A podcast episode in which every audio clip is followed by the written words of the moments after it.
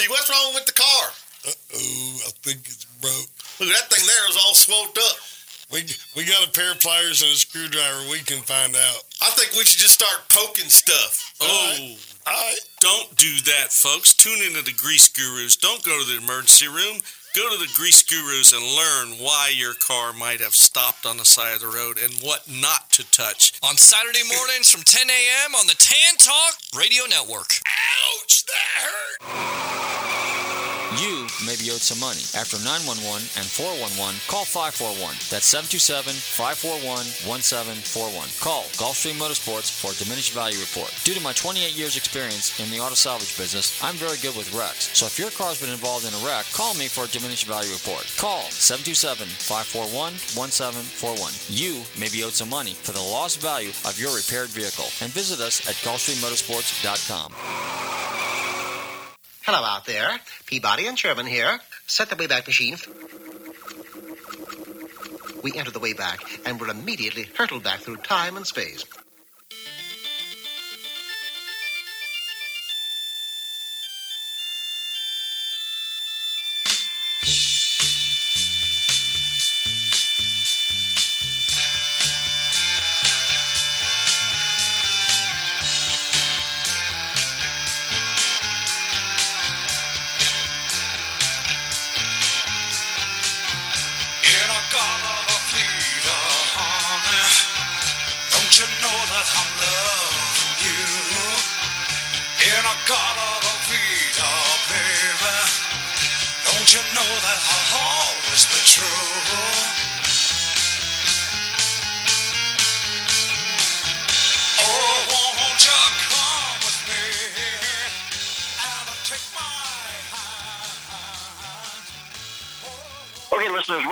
Children two, Nostalgic Reader in Cars, and I'm your show host, Robert. Run your computers and Google Tan Talk thirteen forty dot com, and you can see us live here in the studios. No, you can't. You know why? Because I'm live at SEMA. SEMA twenty eighteen here in Las Vegas, Nevada, at the Las Vegas Convention Center. And it's an amazing event. Huge, huge, huge, huge crowd.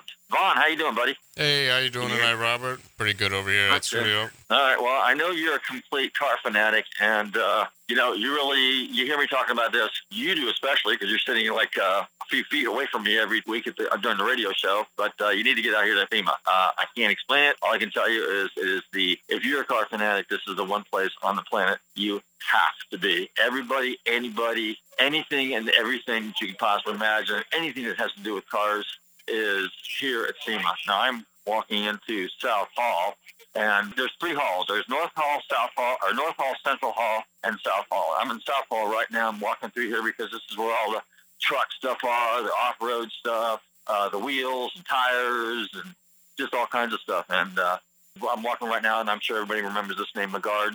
Magard was real famous for, uh, I think, wheel locks, Cooper tires. That's probably one of the biggest uh, displays right here. As soon as you walk in the door, you've got, uh, what do we got here? We got uh, Hunter Engineering, the name, that should ring a bell to everybody if you've ever had your tire changed, because usually if you go to a, a tire store, there's uh, Hunter machines that uh, put your tires on, put your tires off, and probably balancing machines. A lot of really cool stuff here. Now, like I said, I'm in the uh, South Hall, so South Hall is more or less, uh, I want to say, uh, suspension-related, wheel-related, you know, that kind of stuff, you know, which, Vaughn, I know you put some wheels and tires on your car here not too long ago, so you probably dig this place. It sounds like a pretty, uh, pretty rocking event. Oh, yeah. Well, let's put it this way. You have a million square feet. You've got twenty-five hundred vendors. You've got an average of one hundred seventy, one hundred eighty thousand spectators. That's not counting the seventy or eighty thousand people that are Uh, directly related to the industry, exhibitors. It's huge. It's huge. You know, it's a four-day event. It starts on Tuesday. It um, goes all the way through till Friday night, and the finale is SEMA Ignited. So it's a giant car show with fireworks, displays, and the, you know, cool car builder build-offs. You know what's really hot this year is tuners again. Tuner cars, Datsuns, uh, Toyotas. Uh, oh, I say Datsun. I'm looking at the vintage two forty Z right now. Nissans, the uh, cool, really cool looking Porsches that they have here. Just, uh, just a ton, a ton of stuff. Ford had an amazing display. Oh, wow. Here, looky here. Here we got a cool... I, I wish that we had video. I really do. Here's a really cool Porsche three fifty-six with a sunroof. It's painted in the very rare color. It's called Smyrna Green. You don't see it very often. Really, really neat stuff. Like, so you'll have everything here. You'll have late model Camaros, late model Mustangs, lots of Mustangs. Ford unveiled a new Ford Ranger today. They unveiled the new two thousand nineteen Ford G T. You've got... When you go to North Hall, and the reason I'm probably huffing and puffing is because I'm hauling butt here. I'm walking through the building here so I can kind of look around and see something interesting and something uh, related that you guys, you know, names, names. I'm trying to drop names so that you guys know what's what's going on here. Of course, I'm over here in the wheel department, so I pass all the cool stuff. Coats, there's another familiar name. Coats, they make uh, wheel machines also. Let's see, what do we got here? We got uh, Lexani. Huh? They make wheels. And then there's uh, American Racing Wheel. There's Mixie Thompson's here. Yeah, that's a real familiar name. American Racing. So just everybody and anything. Uh, Rancho Shocks, uh, Gabriel's here, all those big names. What's really, really hot, obviously, is is Jeeps and stuff like that, and all the off-roading stuff. But like I said earlier, Ford unveiled their new Ford Ranger for two thousand nineteen. The Bronco's not coming out until two thousand twenty, two thousand twenty-one. But that car, that truck was really, really exciting. And then they were referencing that how a lot of these aftermarket manufacturers are teaming up with a lot of the major manufacturers, like with Ford or with Chrysler, or Dodge rather, and with uh, Ram. That's what they call the trucks. Rams, Chevrolet. So all these aftermarket manufacturers are making accessories for these cars now, which you can actually buy through the dealership. So there's a lot of really cool stuff here. So what SEMA stands for is Special Equipment Marketing Association. And what that is is basically all the aftermarket parts that are available for cars and trucks. Now, you're not going to believe this. You probably won't, but I'm actually trying to find a really comfortable place to sit for a few minutes. We've got a couple of guests coming on the show this morning or this afternoon. And what am I sitting underneath it? Fortunately, fortunately, I'm sitting underneath a Ford truck. But this thing is sitting so high that I am actually sitting upright, and I got a clear view of everything. And people probably walking by thinking, hey, that guy's nuts. What's he doing sitting underneath the car with his camera case? And he, who's he talking to? And, uh, hey, but I'm talking to you guys, my listeners here in Clearwater, Florida. So, but anyway, so like I said, let me go back to North Hall, North Hall. You know, we only have an hour, so I'm trying to cram as much out of my little itty-bitty little brain and convey it to you guys as I possibly can. But North Hall basically is like body shop equipment, frame machine stuff, body shop tools, wraps, uh, just all kinds of stuff that's cosmetic, exterior cosmetic stuff. And then when you get to Central Hall, Central Hall is where you get all the high-performance stuff. Central Hall is where pretty much the coolest cars you could possibly imagine. Dave Kindig was sitting with us at breakfast this morning. And I'm sure you all know who Dave is. Uh, Kindig it. Uh, what's it called? Vision Rides. And Dave's been on our show a couple times. So he was there uh, this morning for the product. Uh, they call it a uh, product awards uh, ceremony. And what they do is they hand out the awards for people that have uh, the latest and greatest and the slickest and the newest and the coolest uh and the most innovative aftermarket products. And they have special teams that go around and actually judge that stuff. Uh, uh, Tim Strange is on that team. He's uh, been on our radio show before. Had actually had a T V show at one point called uh, Search and, what was it called? Search and Restore. And again, people here, celebrities, you name it, they're all here. Chip Foose, Courtney Hansen, Stacey David, you know, all the T V show guys, Dave from Kindig, like I mentioned, uh, Steve Stroke's here. And uh, Jay Leno's wandering around here somewhere. He actually has a display because he's having uh, he's got uh, Day, Jay Leno's uh, custom care products. You know, so he'll be here. Linda Vaughn's here. Uh, so all the big name celebrities. The names are endless. Okay, the entertainment is endless. I mean, there's all kinds of stuff going on every day. So it's really, really, really cool. Hey, what I'm gonna have you do, uh, Vaughn? You listening there? Why don't you go ahead and call our first guest? And um, I was walking past this display this morning, and. Uh, So two things. One is this morning, I, I get late, last evening, I met uh, some people, friends of mine from Michigan.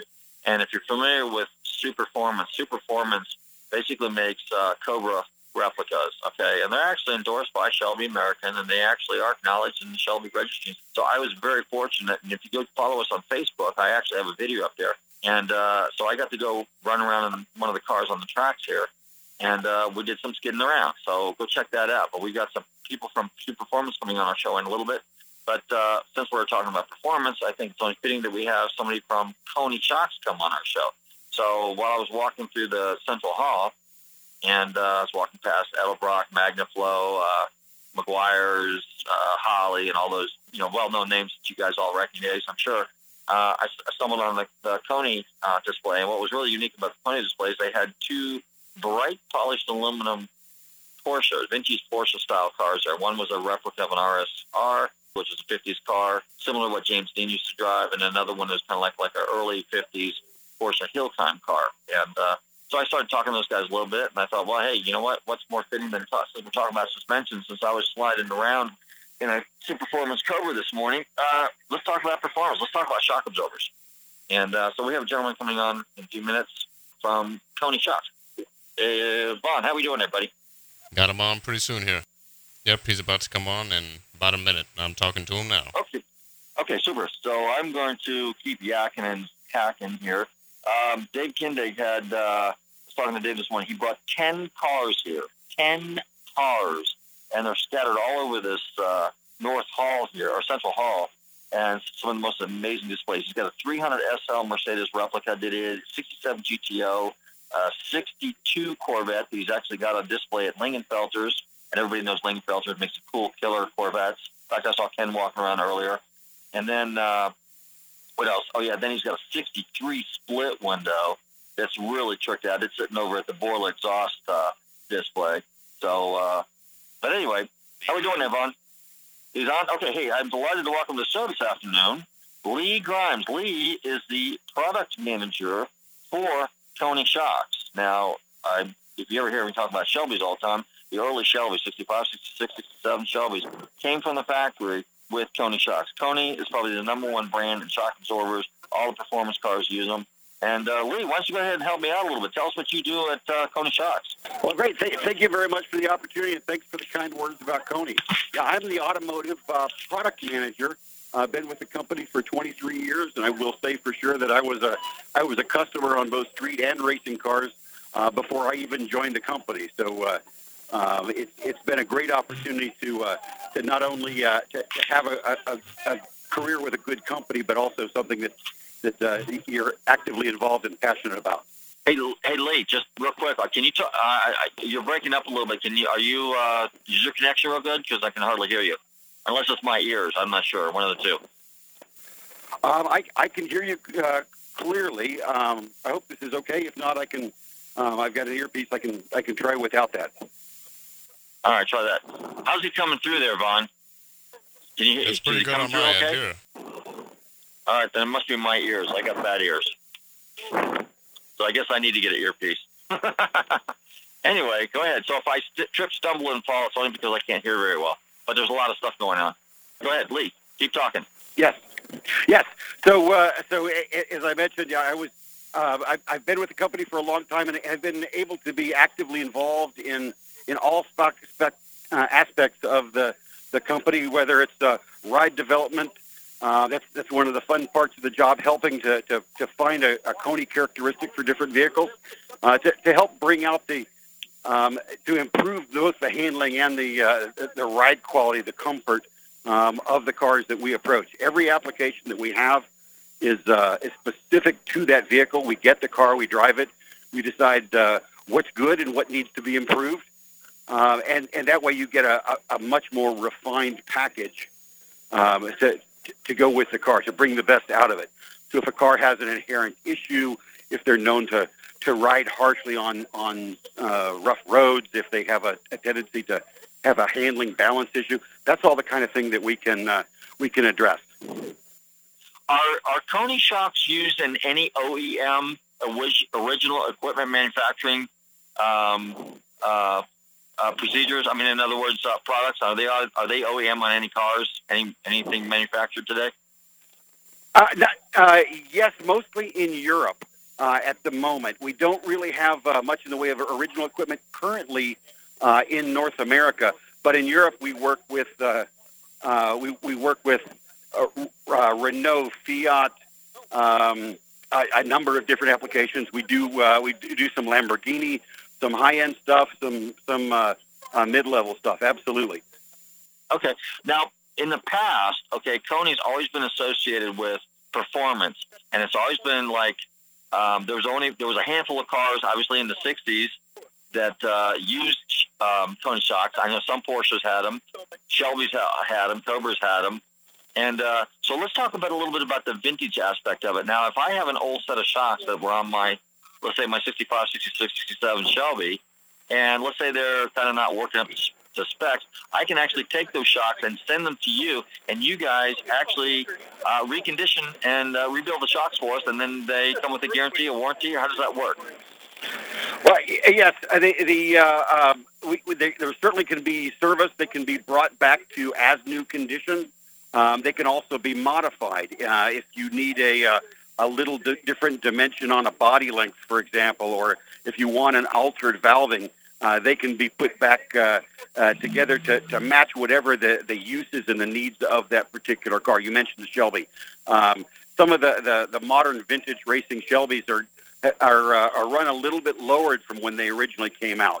So uh, we've had some vintage people uh, ask us to, to shorten the bodies a little bit. So uh, because it is a serviceable unit, we can restore it back to uh, as new functional condition when it was uh, uh, when it was built back in the sixties, seventies, or eighties, or we can do a, a, a mild customization uh, for you. Whether we you want uh, um, updated technologies uh, within a, a, a uh, uh, externally uh, original look, um, there's a number of different opportunities there for you. Okay, how long has the company? How long has Koni been in business? What's give us a little history on Koni itself. Actually, uh, Koni has been in business since eighteen fifty-seven. Uh, so if you do your math, if you do your math, that means that we were actually in business about forty years before the automobile was designed. Uh, Koni started out; they were actually a uh, um, a leather company, a leather worker that made saddles. So actually, if you think about uh, about the saddle being between uh, the, yourself and the uh, uh, the backside of the horse, uh, then technically we were in the suspension business uh, decades before the automobile existed. So uh, in the uh, after the turn of the century, uh, when cars began hap- uh, showing up and uh, uh, and and trucks and so on, uh, there there wasn't the corner mechanic and garage. Uh, so it's the, the leather worker, the guy with the tools. Uh, was often the one that was brought into it. Co- actually, Koni's first uh, product they actually made for the automotive industry, or the more the truck industry, was they actually made a leather sock that went over the radiator uh, on a car. So in the, this, this is in the days before the uh, the water temperature thermostat. So it was a leather sock that went over the radiator, and it had a zipper. So you could in the in the winter time you could close up your radiator and keep your, your water temperature up. Or you could open the zipper up, and uh, um, and and a little little bit more air through, uh, and, and it's pretty much moved on from that. Uh, they started making automotive shock absorbers a little bit in the nineteen thirties, but definitely the uh, um, in, in the nineteen forties uh, when hydraulics made some really major gains around World War Two. Koni's been making automotive hydraulic shocks uh, since right after uh, World War Two. So been in the business quite a long time. Actually, the, the Koni name, K O N I, is actually um, the, a derivative of the family name. The, the, fa- the Koni was, was owned from the eighteen fifties to the nineteen seventies by the De Koning family, a Dutch family.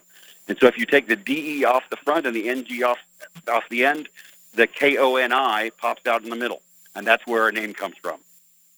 Oh, so they originated out of uh, Holland then. Is that where the the, yeah. the the fact? Okay, interesting. You know, it's funny because we always think of Koni. So at one point, some people said, oh, well, Koni because it ends in an I, it's Italian. Somebody else said it was English, you know, because they were experimenting with tricked out suspension stuff. A lot of people know, recognize Koni and they consider it kind of an American company. So its origin is actually from Holland. That's interesting. Yeah, yeah, we're we're a Dutch company, and that's still our the, the vast majority of our automotive shocks are still built in the Netherlands. Really? Oh, I did not know that. Okay. So how does the facility, how does it work here as far as the reconditioning? When if I have to send my shocks to you, is there a reconditioning or, or a, a fact uh, uh, a facility here in the United States that actually rebuilds them, or do they do, do they get sent overseas? Yeah, they could be done here. We actually have three authorized rebuild facilities, all external companies, uh, in the United States, uh, two in California, one in, in Northern California, one in Southern California, and one near Columbus, Ohio, uh, that can uh, uh, can rebuild on usually a, uh, a, a few week to uh, to a month or so turnaround time, um, and freshen up your old Koni body. Okay, good. Now let me ask you this. I, was, I think a little earlier when you and I were talking there, your display, um, you were telling me that you uh, just recently started getting into vintage racing. Tell us a little bit about that. Yes, I've, I've been uh, uh, club racing with the S C C A for uh, uh, for for many years, starting in the in the late nineteen eighties. But uh, a few weeks ago, or I guess maybe a, a little over a month ago now, um, I did my first vintage race. I'm an old uh, uh, Corvair guy from uh, my first car as a high school uh, teenager.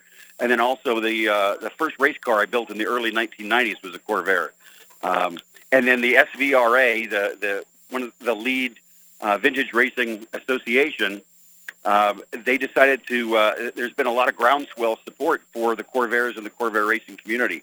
So at the at, uh, Virginia International Raceway, they had a feature race, and they brought together uh, twenty-one Corvair race cars, the largest number of Corvairs that have ever been on track at a time. And uh, uh, although I had not been in a Corvair for twenty-five years, uh, I, uh, I borrowed a spare car from a friend, and I had a fantastic time. It was it was really great to be uh, uh, to be vintage racing again, uh, showing off the cars, being in in the midst of a group of of, of over twenty Corvairs. It was it was really amazing. Wow. So you tell me there's like, there were some uh, Yenko Stingers there. There might have been uh, an old Fitz version there, and then just a lot of modified stuff, right? Because Corvette actually has a little history, has a little legacy, doesn't it, in racing? Hey, you got it. Absolutely. The, the, the highly sought-after car is the is the Yenko Stinger, and probably about half or more than half of the car of the Corvairs that were um, at that race were, were Yenko Stingers, built by Yenko Chevrolet uh, in... Uh, um, I believe it's Doylestown, Pennsylvania, uh, and uh, uh, in the nineteen sixties. They built them for about three years. They built uh, right around two hundred cars, uh, and, uh, and and they're out, the Yenko Camaros, the Yenko Supernovas, have been, all been very popular, but it actually originally rooted back in the Yenko Stinger Corvair days. They were the first wow. the first companies that, that understood the General Motors Copo program, where they could uh, the dealership could special order these cars Uh, with extra features on them, and uh, and they they built these, these hot rods for, for both the street uh, and for racing. They had a, had quite a history in their day, and uh, they're still popular in the in the niche uh, racing community. Super. Well, hey, we're uh, going to switch around here a little bit. So real quick, I want to thank you for coming on the show. Can you go ahead and give out all the social media and the contact information if people want to find out more about Koni Shocks? Absolutely. Our uh, our website for, for North America is w w w dot koni dash or hyphen n a dot com. That's for Koni North America, koni dash n a dot com.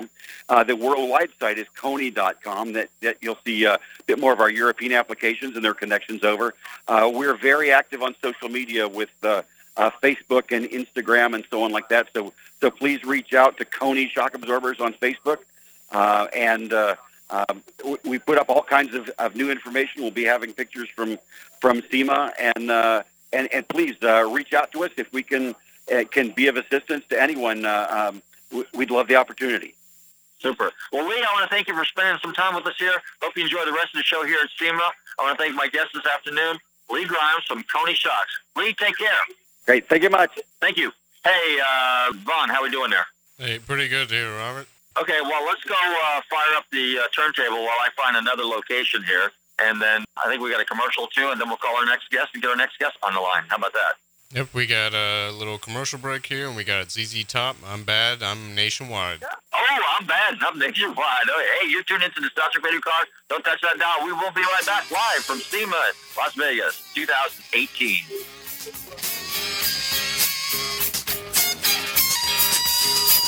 I was rolling down the road in some cold blue steel. I had a bluesman on the back and a beautician at the wheel. We're going downtown in the middle of the night. We're laughing and I'm joking and we're feeling alright. Oh, I'm bad. I'm nationwide.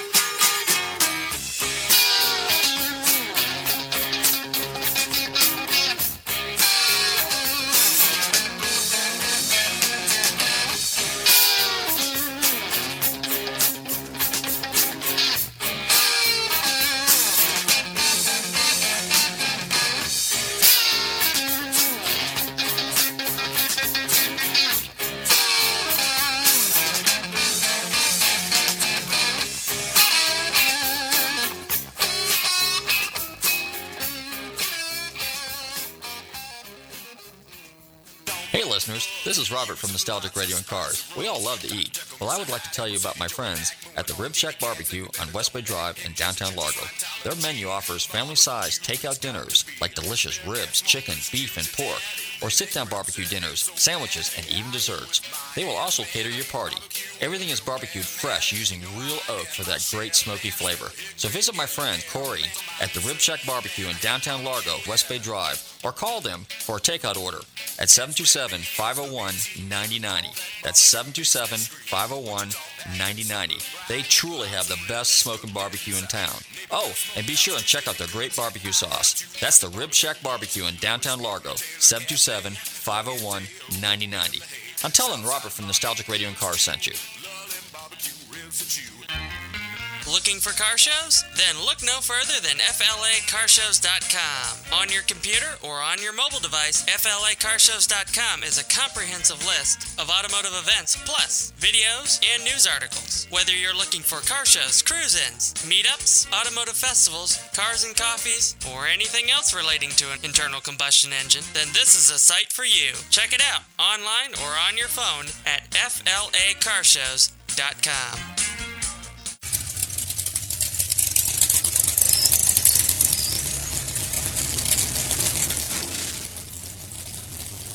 Hey, this is Lou Santiago of Car Fix and Garage Insider T V dot com. You're listening to Nostalgic Radio and Cars. Enjoy the show. Okay, we're back. You tuned in to Nostalgic Radio and Cars, and I think, uh, did I did I time that okay there, Vaughn? Yep, we're good. Okay, well, why don't you go ahead and get our other guests on the line, and then while I'm uh, moseying on through the building here.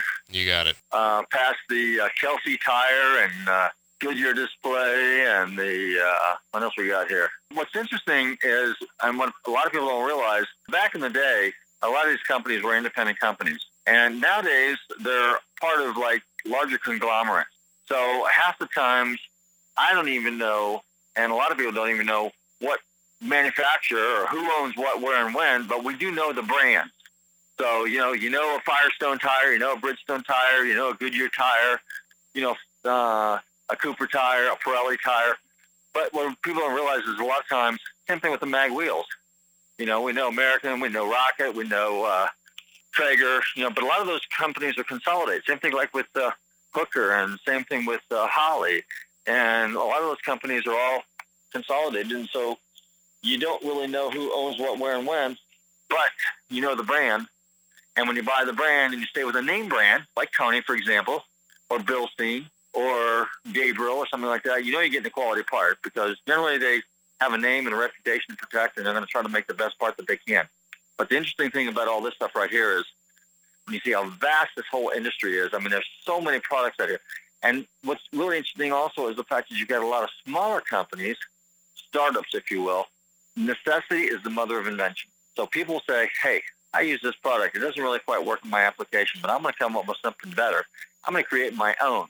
So then what they do is they come up with a product. Sometimes they bring it here. Sometimes they win an award.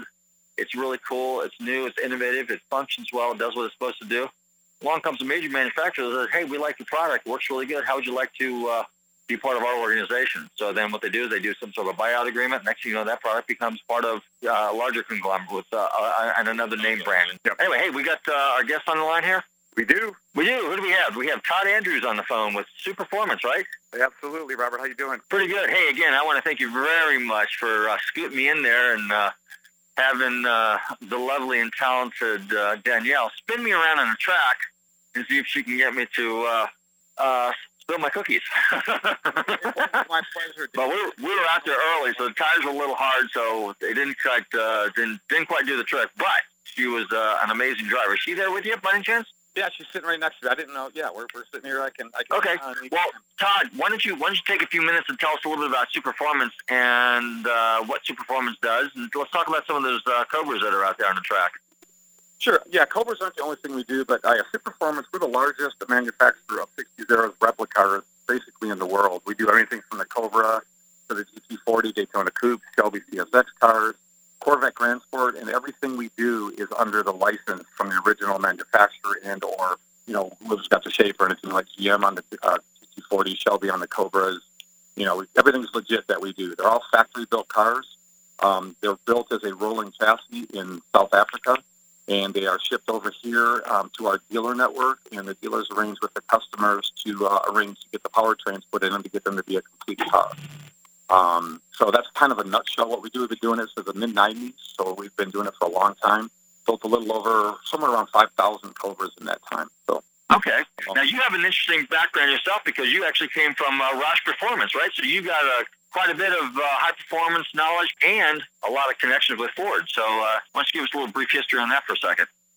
Yeah, I did. Um, basically, I've always loved cars, but I, my business wasn't around cars. But I, fortunately, I, I was involved. I got I got asked to go to Roush to work there, and then I had the opportunity to do a startup for a crate engine program there. And it was through that program. I was, we grew it once uh, NASCAR was actually having other engines built in um, in Livonia, Michigan for Roush, and they were shipping them to North Carolina. Well, then when they merged with Yates, it left an engine build facility in Michigan available. So we started saying, why don't we build them for the public? So that was kind of the idea that I had. We went and did that, and through the course of doing that, I met Lance Stander, who owns Superformance. Um, they became one of the largest end users of the Roush Freight Engine program. We became real close after about ten years of working together, and I decided it was time for a career change, and he wanted me to come work for him. So I left Roush in twenty ten, and I've been with Lance ever since, and it's been great. I mean, it's kind of a nutshell, but um, that's that's what we did. So. Excellent. Now, one of the things you told me, and I did not know this, but you said all the Roush motors are dyno-tested. So uh, share some information on that. Yeah, the Roush crate engines, um, they're built custom. They're, they're, they're a cookie cutter to a point if you have a specific application. They do a lot of custom, but every engine that's within their, I call it their box, where they've actually done testing and engineering so they know that it's a stout piece. Um, it gets dynoed. Um, every engine goes through a dyno process where it gets pretty much broken in dyno. And that validates the, you know, you get a power run, you get the dyno sheets with it. And they're pretty comfortable when the engine gets crated up that if it's, you know, if there was anything wrong with the build of that motor, it was going to show up in dyno. So once the customer gets it, drops it into his car, there really isn't even a break-in period on it. So then it gives you a two-year warranty. And, um, you know, it's a, it's, and it's a very pedigreed motor. It's very well respected. It actually adds value to our cars on the resale side, too, because once you have a Roush motor, you pretty much have the cream of the crop. So, um, just it's something that's worked out. The dyno thing's a big deal instead of just spinning the motor up. Well, basically what it sounds like, it sounds like that if anybody buys a motor, they get their money's worth and they get value.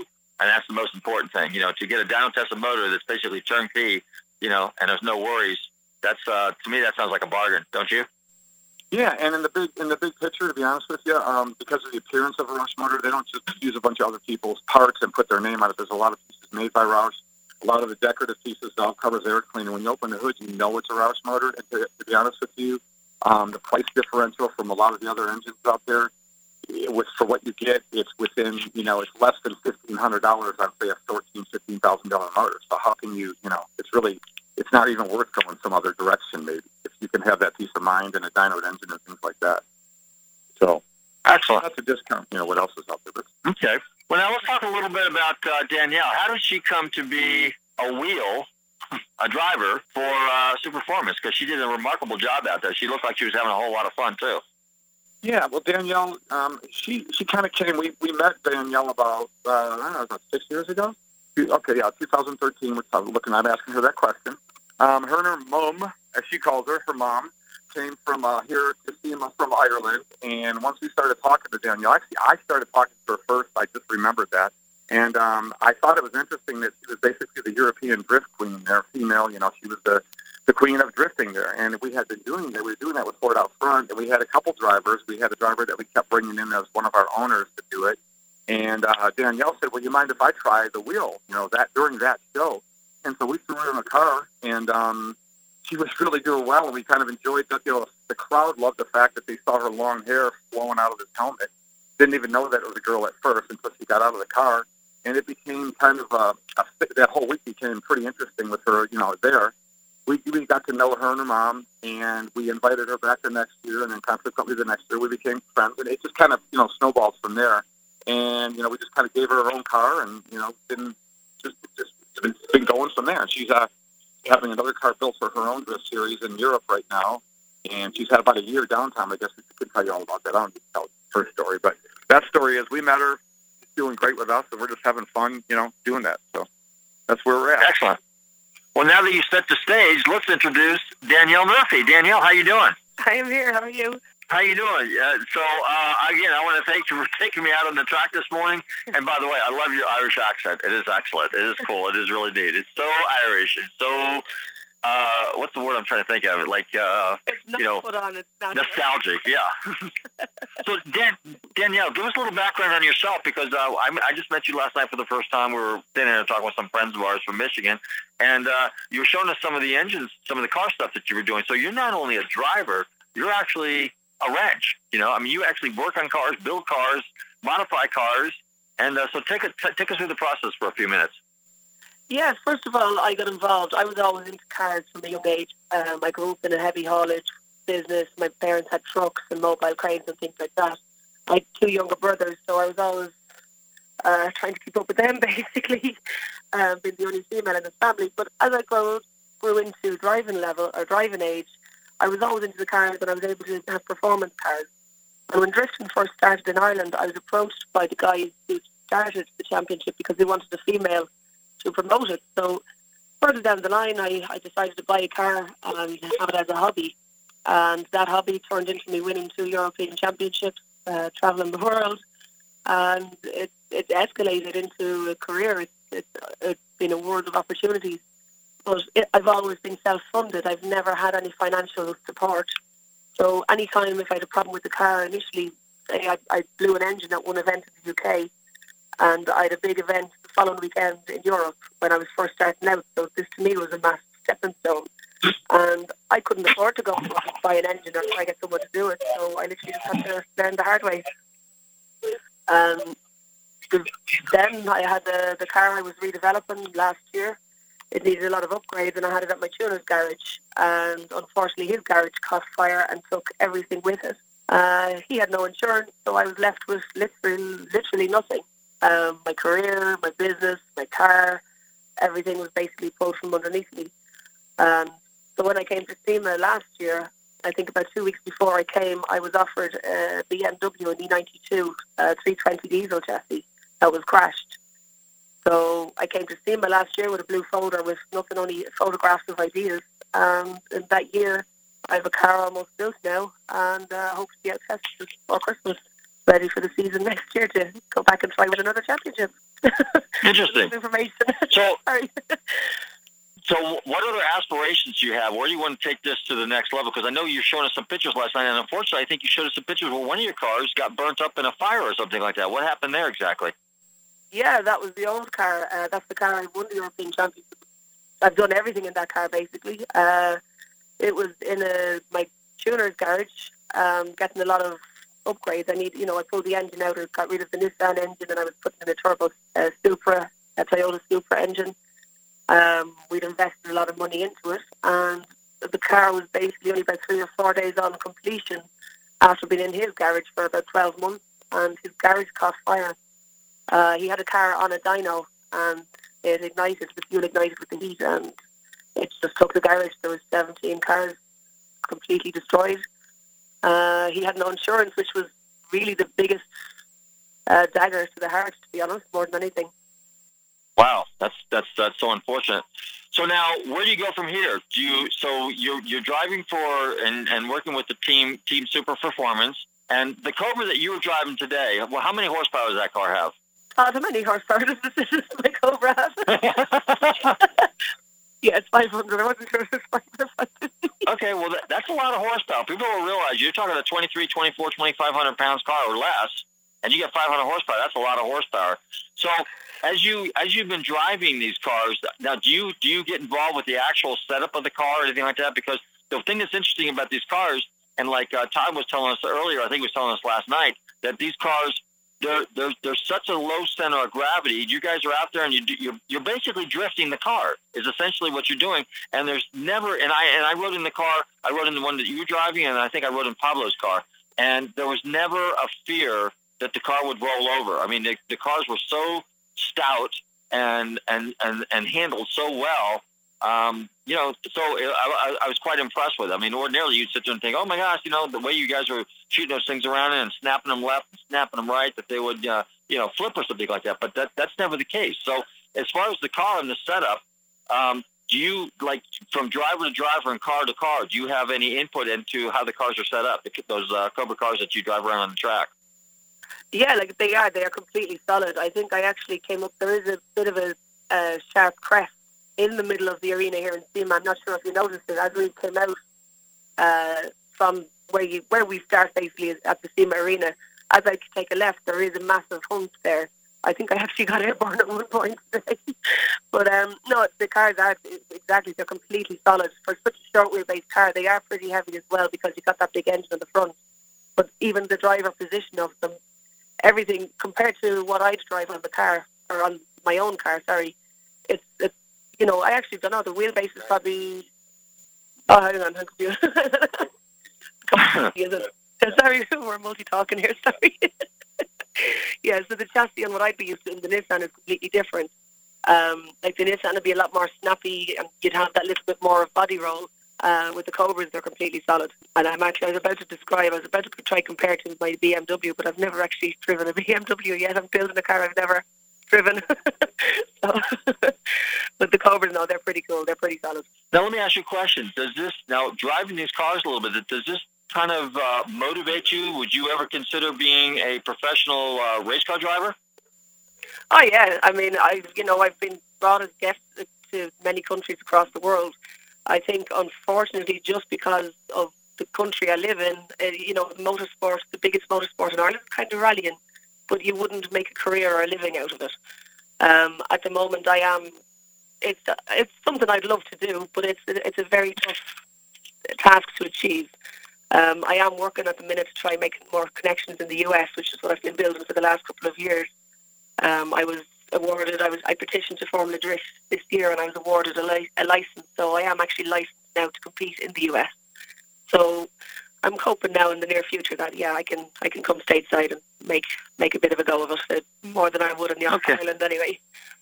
Now, what you guys were doing out there today, you know, and you're sliding these cars around, now, road racing, road racing, you have to have a little bit more, uh, you know, you got you got to stay on the track. You know, you don't have the liberty to just sit there and sling the car around like you guys do, which is a hell of a lot of fun. Would you ever consider getting into rally driving?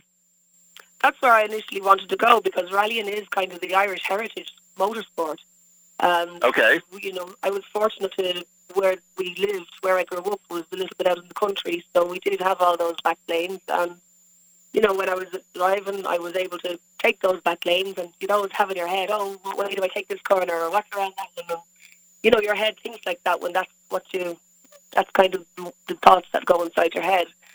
And I, when I was seventeen, I actually went and I looked into, you know, getting involved in rallying, but I couldn't afford it. And that's literally how I fell into drifting because at the time drifting came in, it was deemed as a poor man's motorsport about twelve years ago when it first started. So now it's turned in, you know, the F I A are governing it now. Next year they're coming in, and it's just, it's it's grown at such a phenomenal rate around the world. It's incredible. So it is taking a different turn. Unfortunately, rallying wasn't my calling, but I've done a bit of rallycross, and I've, again, I've guest-driven some rally cars, and that's just been brilliant. But yeah, the drifting, I'm, I'm settled for the drifting at the minute.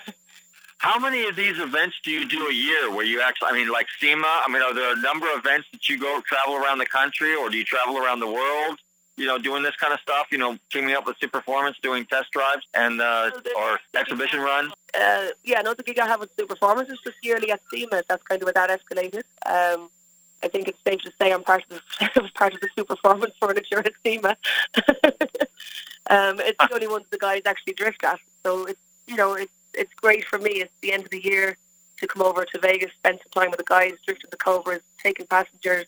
It's, it's completely unnatural to see Cobras drifting, and it's such. Uh, it's great to be in that driver's seat and seeing the thrill on the passengers' faces and just the excitement. It's, you know, it's a, it's a nice ending to the year. There is other trade shows like there's Germany. I've attended an event there in the U K, but I probably have my own car at those ones in the future. Okay. Oh, well, well very in the past. Sorry, I'm working on the new class, so it's all. Well, very good. Well, Danielle, thanks for uh, coming on the show here a little bit and hanging out with us uh, here at Nostalgic Racing Cars live at SEMA. By the way, might have to mm. might have to add that. Um, is Todd handy? Todd, are you nearby? Todd, yeah, two seconds. Hey, I'm back. You're back. Okay. So, uh, Superformance, you basically make, uh, how many different variations of the cars do you make? So you make uh, a street Cobra, uh, like a small block Cobra, a big block Cobra, a competition Cobra. I think you also do a Ford G T now, and you also do the Daytona Coupe, right? Yeah, we basically have seven different models of cars between, you know, we have the four twenty-seven S C Cobra, the slab side Cobra, the F I A Cobra. So you got those three in Cobras. Then we have the hardtop Cobra, which is considered Daytona Coupe. We've got the Mark one and Mark two G T forties under, you know, the rental license, we own the tooling. And then we have the sixty-three Corvette Grand Sport. We have a new car coming out under Ford license, the G R one. It's a, a ten years ago, Ford did a prototype. It's basically a modern version of the Daytona Coupe. Ford gave us all the bucks and tooling, and we're starting production on that within the next six months. And um, oh wow, yeah. Now the car that you unveiled today, is that the car we're talking about? No, the car we unveiled today was a G T forty. It basically um, we back in the seventies, a company called Zephyr Spares bought the rights to the G T forty from Ford. Ford washed their hands of it, basically thinking that it was too dangerous for, you know, the street. So a company called Zephyr Spares, two guys bought it. Started building cars one-off with that tooling Ford was using. Lance Stander, who owns Superformance, uh, partnered up with John Stadler, who was one of the partners in staff here, and said, hey, look, we've got this factory in South Africa with, you know, big capabilities for, I won't call it mass production, but, you know, larger production than we tried to do here. And so we started building them in our factory, and these cars get regular P numbers with the four-digit and things like that. So now you have a, a you know, car that was literally a sixties era car. So then Ford decided to do the oh five and oh six Ford G T, and um, then now they've done, you know, they started the sixteen, seventeen, eighteen and do it Ford G T. So we said, hey, look, they did a modern version of the original car, which we built today.